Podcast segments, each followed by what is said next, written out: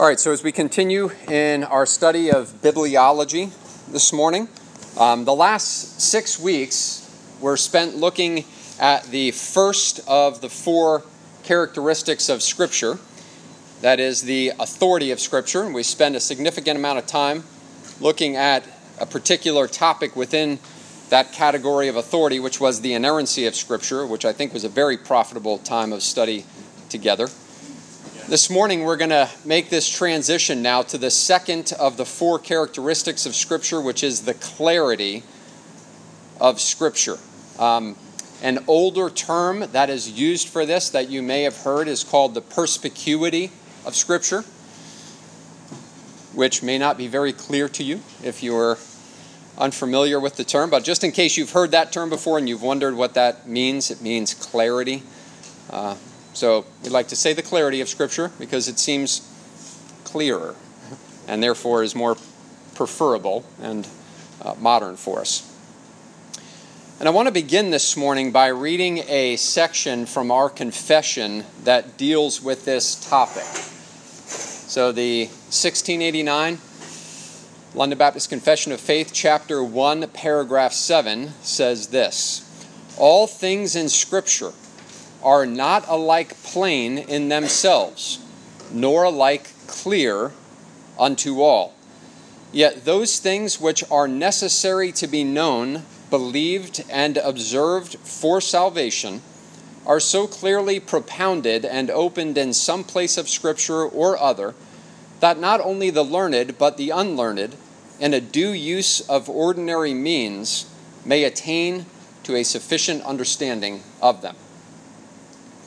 I think that's a really helpful explanation of what we mean when we talk about the clarity of Scripture because when we hear that term, we can think that, okay, everything in Scripture is clear, right?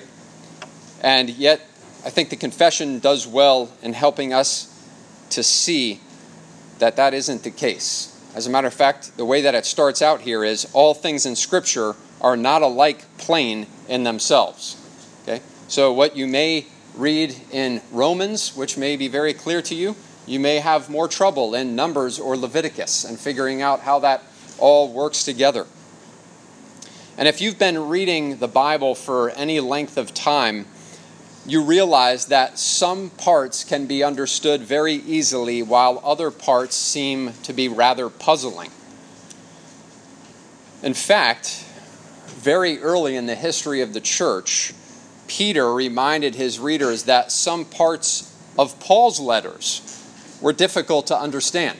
So take heart if you find some things that are hard to understand in them, because here's the Apostle Peter saying there's some things that are difficult to understand. So he says this in 2 Peter 3, verses 15 and 16. And count the patience of our Lord as salvation, just as our beloved brother Paul also wrote to you according to the wisdom given him, as he does in all his letters when he speaks in them of these matters. There are some things in them that are hard to understand, which the ignorant and unstable twist to their own destruction, as they do the other scriptures. So that's really helpful when you have the Apostle Peter saying about the Apostle Paul's letters, there are some things in them that are hard to understand. So we admit that not all parts of Scripture are able to be understood easily. Uh, there, there are parts that take a lot of study and prayerful thinking to kind of put those things together. However, when we go back to what the confession said there about the things that are plain are the things that pertain to salvation. Okay? To how a sinful man can be made right with a holy God. The scripture is clear on that. There's multiple places that speak clearly to that end. So we want to understand that because it would be a mistake to think that most of scripture or scripture in general is difficult to understand. If you've ever done one of those read through the Bible in a year type of programs and maybe you started to get into Leviticus and Numbers and you're just like, man, I, I think I'm going to give up at, at this point because I don't have a clue what I'm reading. Okay, so, so we, we recognize that there are sections where you have to dig deeper. They're not as obvious to us, they require more diligent study and prayerful thinking and putting things together. But as a whole, in general, the scriptures are clear. In fact, the Old Testament and the New Testament frequently affirm that scripture is written in such a way that its teachings are able to be understood by ordinary believers. Even in Peter's statement that we just looked at, the context is an appeal to Paul's letters, which Peter's readers had read and understood. So they had looked at these, and Peter doesn't say everything in them is just, I don't know what Paul's talking about, right? He's looking at them saying, there, there's some things that are hard to understand. And the implication is there, there are other things that are more readily understandable within that, that everyone can grasp. And then we see here in this, in this uh, passage here that Peter assigns some of that moral blame to those who twist these passages to their own destruction, right?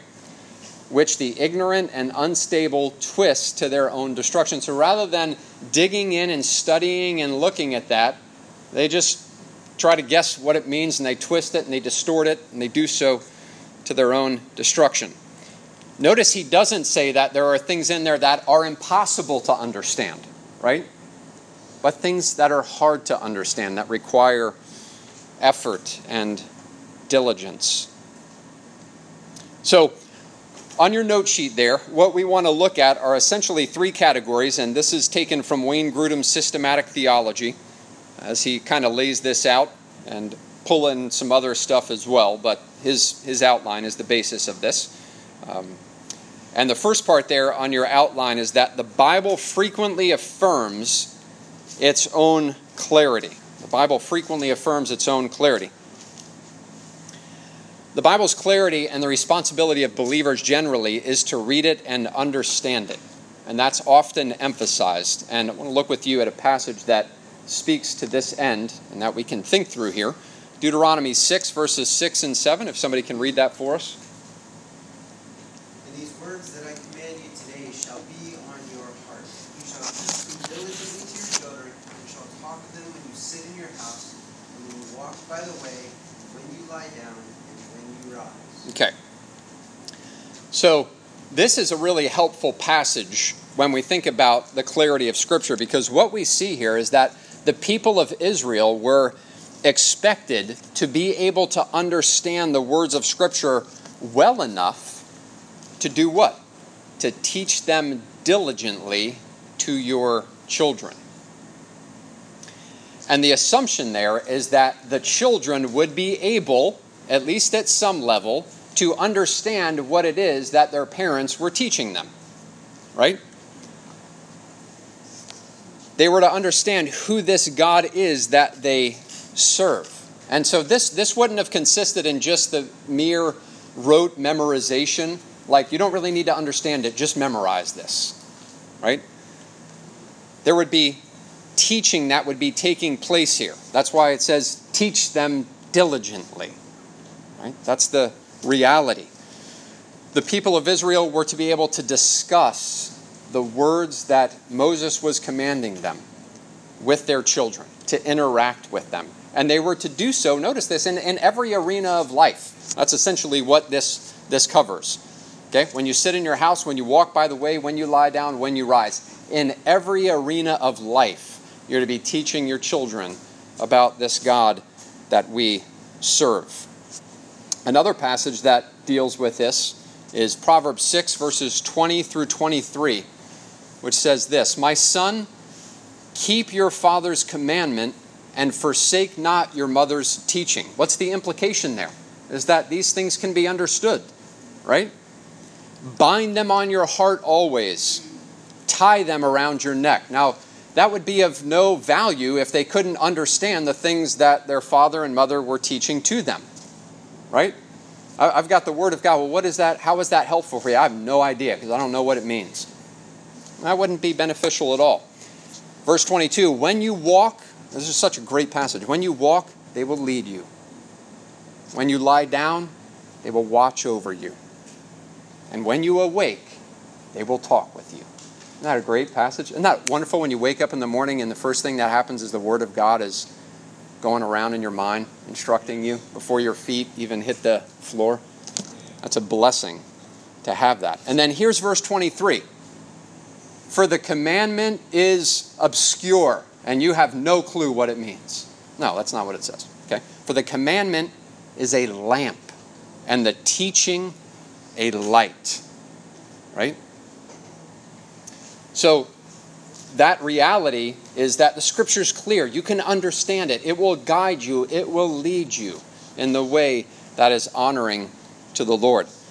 So, let me do a, a quick commercial break here and uh, a couple resources for parents or grandparents um, that we like in our home just want to plug these real quick for you. If you're looking for some, some good books, you may not agree with every jot and tittle of everything that is said in the books, but I think you'll find them profitable. Uh, the Biggest Story by Kevin DeYoung.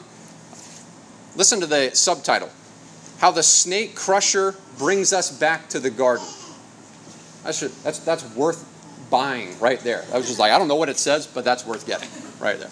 Okay? Uh, excellent excellent book. And I'm, i have these, so parents or grandparents, if you want to take a look at them, um, they're really, really helpful. Uh, the Garden, the Curtain, and the Cross. Uh, excellent book about our rebellion against God, being kicked out of the garden, God dropping the curtain in the temple, keep out. So you have keep out in the garden, keep out in the temple, and then the cross. The, the veil is rent, come in. So the, the line that runs through that story is because of your sin, you can't come in. Right? But then it gets to Jesus. And because of what Jesus does, now you can come in. And then probably one that I read the most with Selah, I absolutely love it The Storm That Stopped, and the truth about who Jesus is. So these are really uh, good, helpful things to uh, use for your children. And those of you that have been down this road before, you know that always trying to find good resources to sit down with the kids and explain the truths of Scripture to them. Uh, so those are some helpful, helpful ones there. Okay, so commercial break over. Back to lesson. The character of Scripture is said to be such that even the simple or the unlearned can understand it rightly and be made wise by it. Somebody want to read Psalm 19:7 there for us?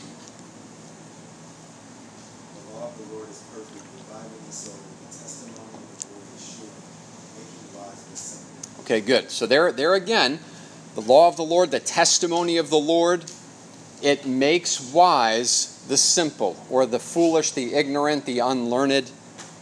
Okay, those who are lacking in wisdom. Anybody fit into that category? Anybody? Okay. Just want to make sure you guys are paying attention. You wouldn't be here if you didn't think, hopefully. Psalm 119, verse 130, speaks to this end as well. Somebody want to read that for us? Okay, good. So there you have that again. Isn't that a beautiful way? The unfolding of your words gives light, it imparts understanding to the simple. I like what Grudem says here. He says, Here, the simple person is not merely one who lacks intellectual ability, but one who lacks sound judgment, who is prone to making mistakes, and who is easily led astray.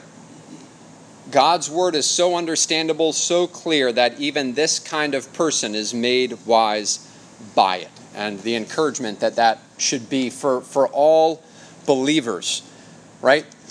No believer, however long you've been in the faith, should think himself or herself too foolish to understand what the Scripture says, what the Scripture lays out for us.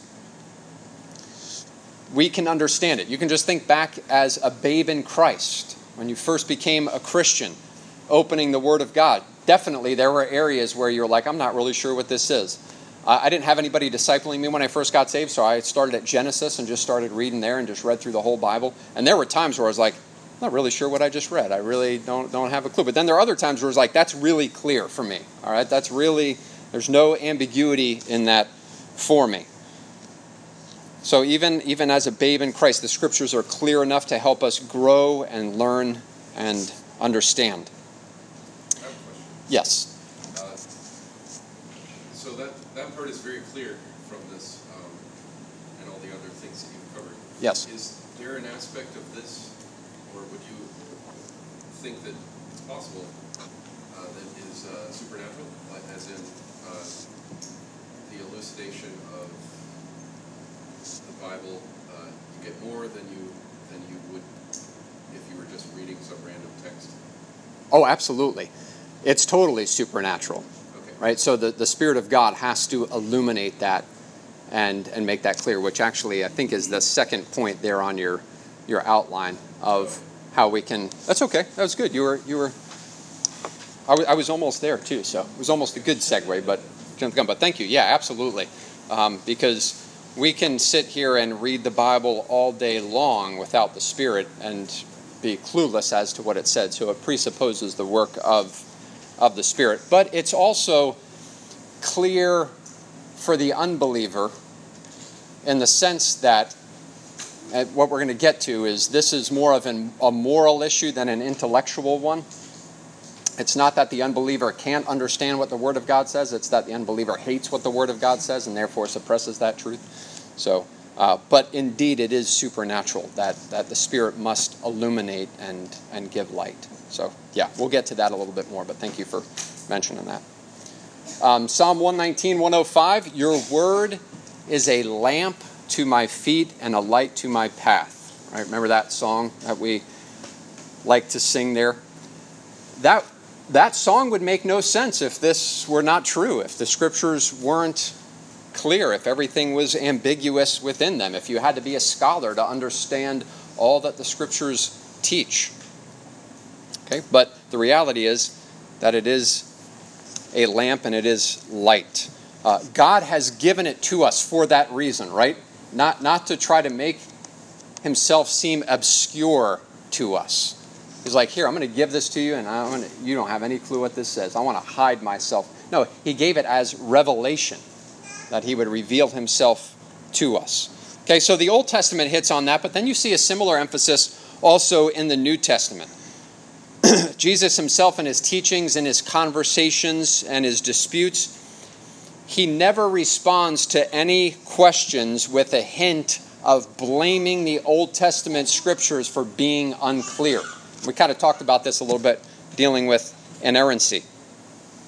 Even while speaking to first century people who were, you know, they were removed from David by a thousand years, Moses by about 1500, Abraham by about 2,000 years he assumes that people are still able to read and rightly understand the Old Testament scriptures.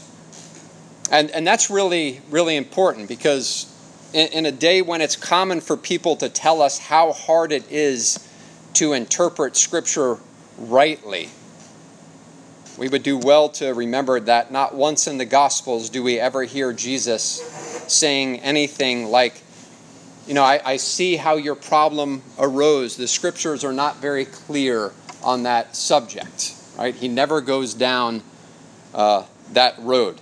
And if you've talked to people at all about the scriptures, you've probably heard that before, right? Um, the wages of sin is death. But that's your interpretation of it. It's like, let me see how, how much more plain can we make this, right? So you're not talking about you know scriptures that are difficult to understand but that's how people want to respond to it and again we'll get into this in just a moment but it's more of a moral issue than it is in an intellectual one when jesus is speaking to scholars or those that were just your untrained common people his response always assumed that the blame for misunderstanding any teaching of scripture is not to be placed on the scriptures themselves but on those who misunderstand or fail to accept what is written. Again and again, we see over and over this reality of him answering questions with indicting statements. Okay, and we'll read a few of those. Somebody want to read Matthew 12, verses 3 through 5? He said to them, Have you not read what David did when he was hungry and those who were with him? How he entered the house of God and ate the bread of presence, which it is not lawful for him to eat, nor for those who were with him, but only for the priests? Or have you not read in the law how on the Sabbath the priests in the temple profane the Sabbath or kill them. Okay, so verse 3 and verse 5. Have you not read? Right? So there's the there's the implication against those that he is in a discussion with. Have you not read? Right? The scriptures are there, they're clear. And so he points back to that. Matthew 21, verse 42, Jesus said to them, Have you never read in the scriptures the stone that the builders rejected has become the cornerstone? This was the Lord's doing, and it is marvelous in our eyes. So again, the blame is put back on the person who is not understanding the scripture. It's not the scriptures themselves, but the people who are misinterpreting them and not looking at them correctly. Matthew 22, verses 31 and 32. And as for the resurrection of the dead, have you not read what was said to you by God? I am the God of Abraham, and the God of Isaac, and the God of Jacob. He is not God of the dead, but of the living. Okay, so again, that emphasis, Jesus constantly drives back to that reality of have you not read? Right? The implication there is it's clear, it's there. You're misunderstanding it, you're misinterpreting it, you're not seeing it clearly. The blame is on them rather than on the scriptures. And similarly, most of the New Testament letters are written not to just church leaders, but to entire congregations. And remembering that, you know, these congregations are young in the faith. So, 1 Corinthians 1 2, somebody want to read that for us?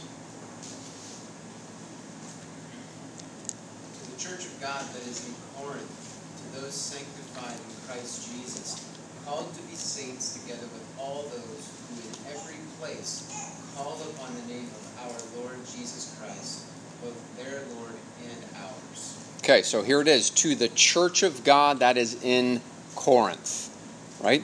So all the believers who are there. Same thing with Galatians 1, verses 1 and 2. Paul, an apostle, not from men nor through man, but through Jesus Christ and God the Father, who raised him from the dead, and all the brothers who are with me, to the churches of Galatia. Okay, so again, here's just this broad implication. Okay, these are to all believers. And what Paul is writing, he expects to be understood, even if it takes time to study that out. He says that actually to Timothy to think on the things that I have written, and the Lord will give you understanding. Okay? So some things are easily understood. You can just read them the first time you see it. There's no uh, forgive one another as God in Christ forgave you. Okay, right? That's pretty plain. Norm. 2 Timothy 2 7 ish. Something in that, something in that vicinity. Uh, Philippians 1 1. Yes. 2 Timothy 2 7. Okay. okay. Uh, Philippians 1 1. Paul and Timothy, servants of Christ Jesus, to all the saints in Christ Jesus who are at Philippi, with the overseers and deacons. So here's the leaders of the church, but to everybody within the church as well. So within these passages, Paul is assuming that his, uh, that his hearers are going to understand what he writes. And then in Colossians, he says this And when this letter has been read among you, have it read also in the church of the Laodiceans, and see that you also read the letter from Laodicea. Okay, so there was just this change of letters as well. Churches are reading other churches' letters because there's clarity there, there's understanding that is there, and instruction that needs to take place. John's Gospel, right? Somebody want to read? Here's the, the purpose of the Gospel of John. Somebody want to read that for us? Now Jesus did many other signs in the presence of the disciples, which are not written in this book. But these are written so that you may believe that Jesus is the Christ, the Son of God, and that by believing you may have life in his name. Okay, verse 31. But these are written to confuse you about who God is. No, right? So these are written so that you may believe. That's the purpose of it, right? That's the revelation given so that you can understand and believe, and that by believing you may have life in His name. Paul says to Timothy in 2 Timothy 3, verses 14 and 15, But as for you, continue in what you have learned and firmly believed, knowing from whom you learned it, and how this goes back to the child aspect of it, right? And how from childhood you have been acquainted with the sacred writings, which are able to make you wise for salvation through faith in Christ Jesus. Okay, so there's Timothy learning the Word of God early in his life. And, and Paul says here, which are able to make you wise for salvation uh, through faith in Christ Jesus. Okay? So the Bible, over and over again, just looking at a, a few of these passages, affirms its own clarity and expects that, as we saw with Jesus saying to his readers as well. Now, while that is true, that the Bible affirms its own clarity, going back to Rusty's point here, we recognize that many still do not understand it, and why that is, is the next point that we want to look at here on your outline. Letter B the moral and spiritual qualities needed for right understanding. So, the New Testament writers frequently state that the ability to understand Scripture rightly is more of a moral and spiritual ability than an intellectual one. Okay. 1 Corinthians 2, verse 14. The natural person does not accept the things of the Spirit of God, for they are folly to him, and he is not able to understand them because they are spiritually discerned. So there's that aspect of you reading through a portion of Scripture, maybe with an unbeliever, and you can ask them, Is what we just read clear? And they can affirm that. They can say, Yes, I understand what that section of Scripture says, but it doesn't have any impact on them, right? So they can, they can read it and say, I, I understand the sentence structure and what it's saying and the flow of it, but it hasn't taken root into their hearts. Okay?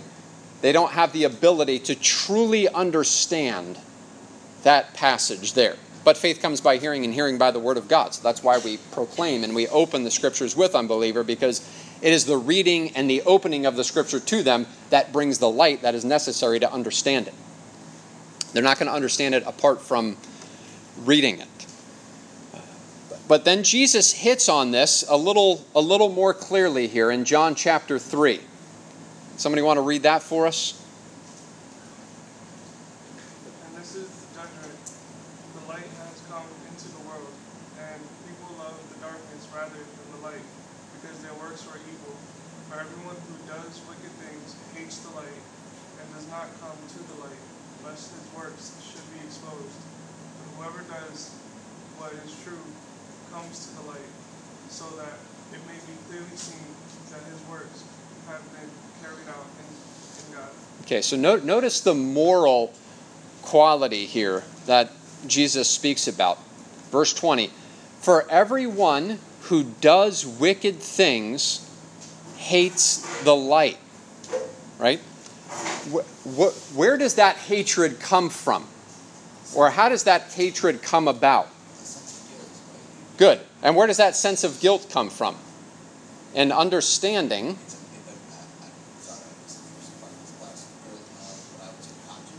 Yes. Yes. Very good. Okay, so so as the word of God comes to a person, it confronts us in our sinfulness. And when that happens, we hate what it is that we're hearing. And so we turn away from that, right? Maybe you've experienced that as we prayed this morning for family members who don't know the Lord.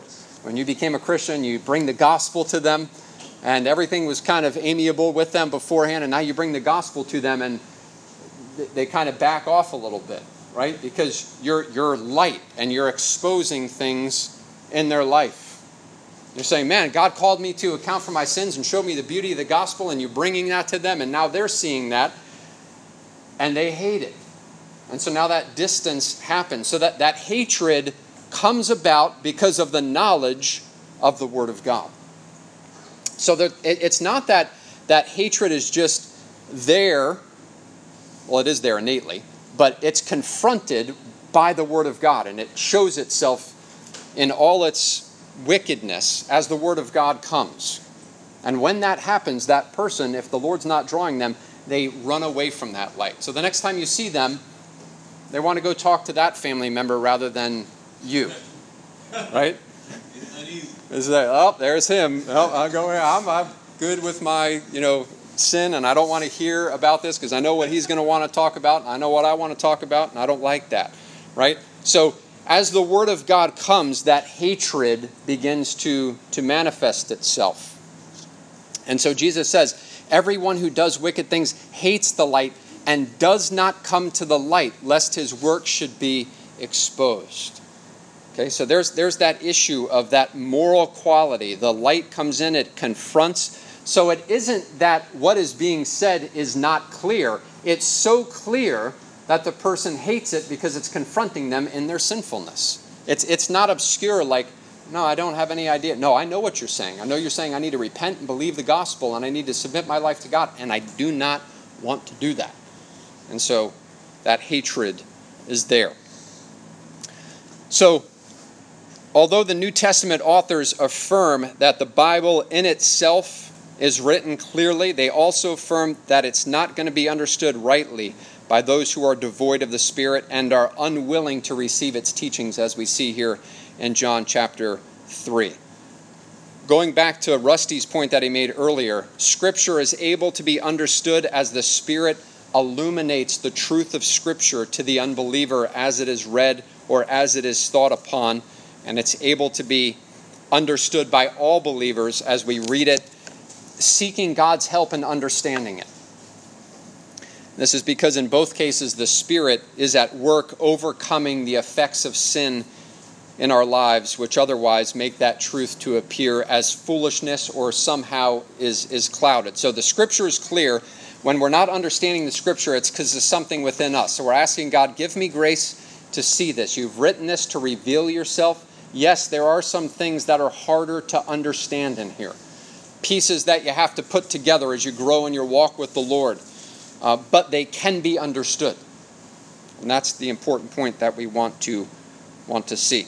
So the Spirit must come and illuminate that truth of Scripture. And you can just think about your own life before you became a Christian.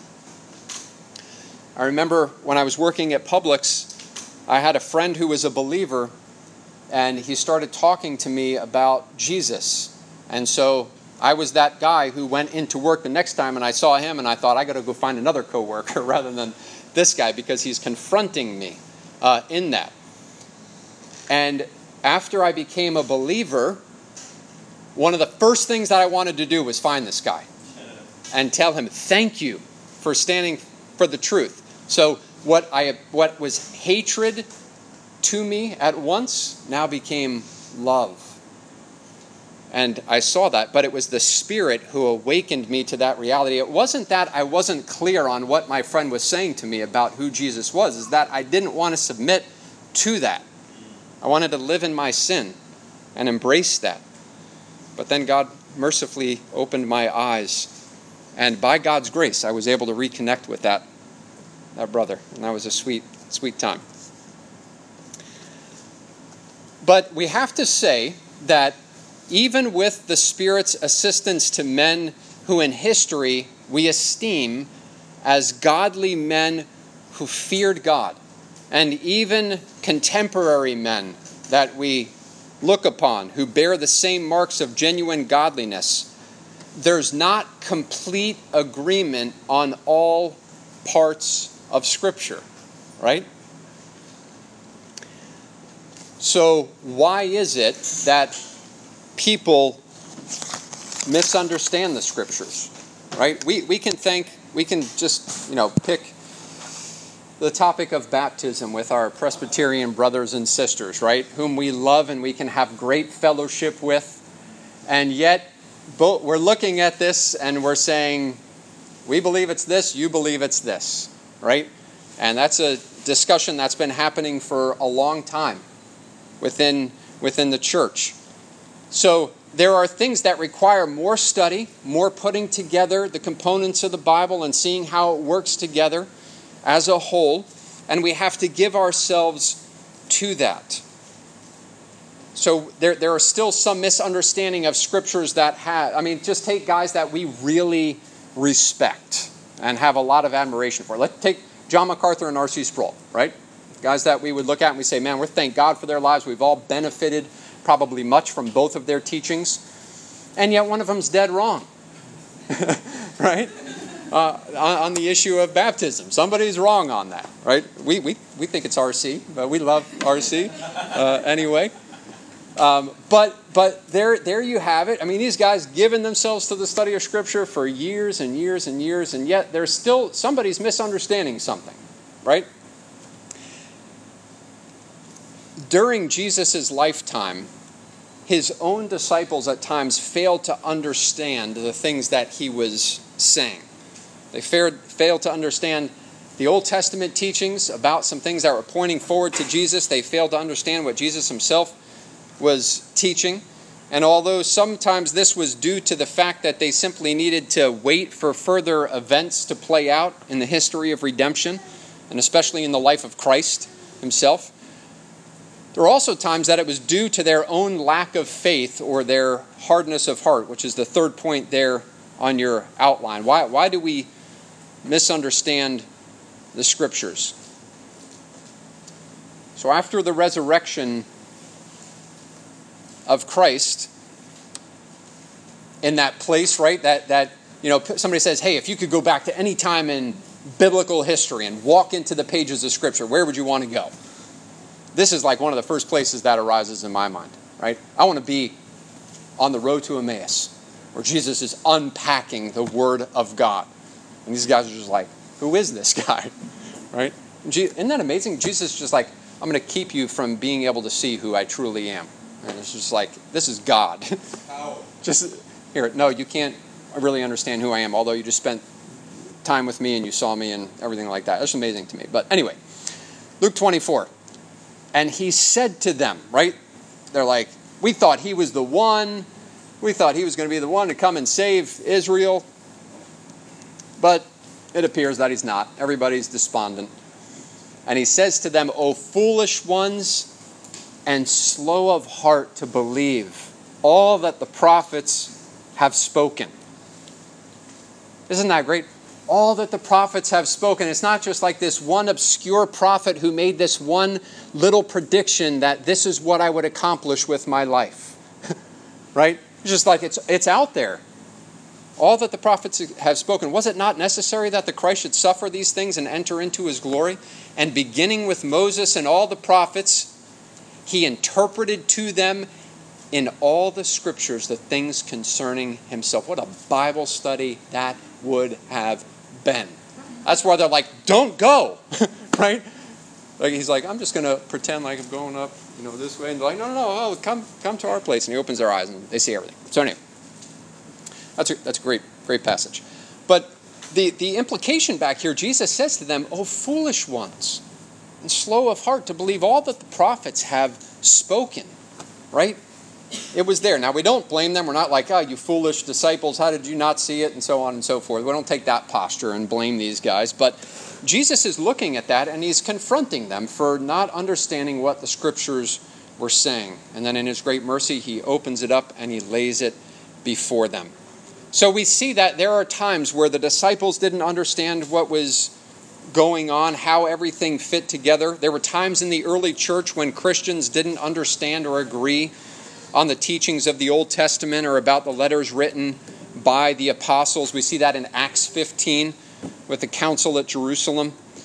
In fact, throughout the church, the history of the church, doctrinal differences have been many, and oftentimes they've been slow in trying to bring it to a, a resolution, like the one that I just mentioned on baptism.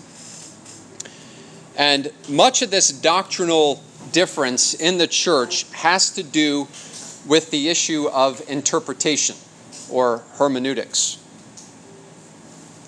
How is the Bible to be interpreted?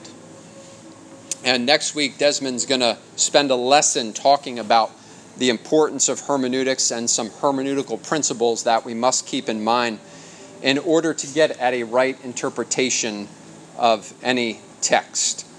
But, but even as we, as we look through that, in those places where there are things that may be more difficult to understand, uh, we recognize, again, going back to what we said at the beginning, that the scripture is clear enough for us to understand it and obey it.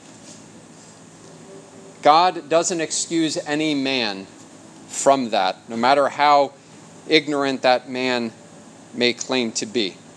Uh, the things that pertain to our salvation, our growth in holiness, sanctification, are laid bare before us and are able to be understood and grasped. And those weightier things that we wrestle with and try to put together, uh, those things can be understood. They take more uh, study, but they can be understood. God is not trying to hide himself from us. If he's revealed it in his word, he has done so to the end that we would understand what he has written. Right? That's why Deuteronomy 29 talks about that. The secret things belong to the Lord our God, but the things revealed belong to us right? They're, they're given to us that we might know God, that we might understand His ways, how He is working in this world. So, to that end, we keep studying and we keep laboring and we keep being patient with one another as we try to come to understanding on those passages that are more challenging to get at than other passages are. Okay? I'm finished for today. Any questions? Comments? Yes. Timothy, in Timothy, where Paul was talking about the necessity of study. One of the passages I I really, I really enjoyed seeing was when Peter, which talks about Paul. Yes. He gets in there in Second Peter and he says that, you know, that to study him carefully because Yes. there are many people who have, are taking it twisted. and Yes. they have to be very careful. That's right. When you do that, That's correct. It's a long way. But to hear him talk about Paul was a great, you know, Yeah. Absolutely. Absolutely. Yep. Definitely. Rusty. Do you feel there is a distinction between the spiritual gift of uh, interpretation of Scripture and uh, what we all get? I would say that God has given teachers to the church, right? So we see that, you know, in Ephesians 4. So there is in some guys, I think, the ability, spirit wrought ability, to understand scriptures um, maybe more readily than there are for others. And that's the blessing of having teachers within the church that they can open that up and bring that to the people. Um, but for the point of teaching the people that they too might might understand. So yeah, I don't want to say that um, every man can readily come at the same passage and understand understand it as clearly as as the next guy. I mean, a lot of that has to do with maturity in the faith, um, but certainly the gifting of each man as well. So yes, I would I would agree with that.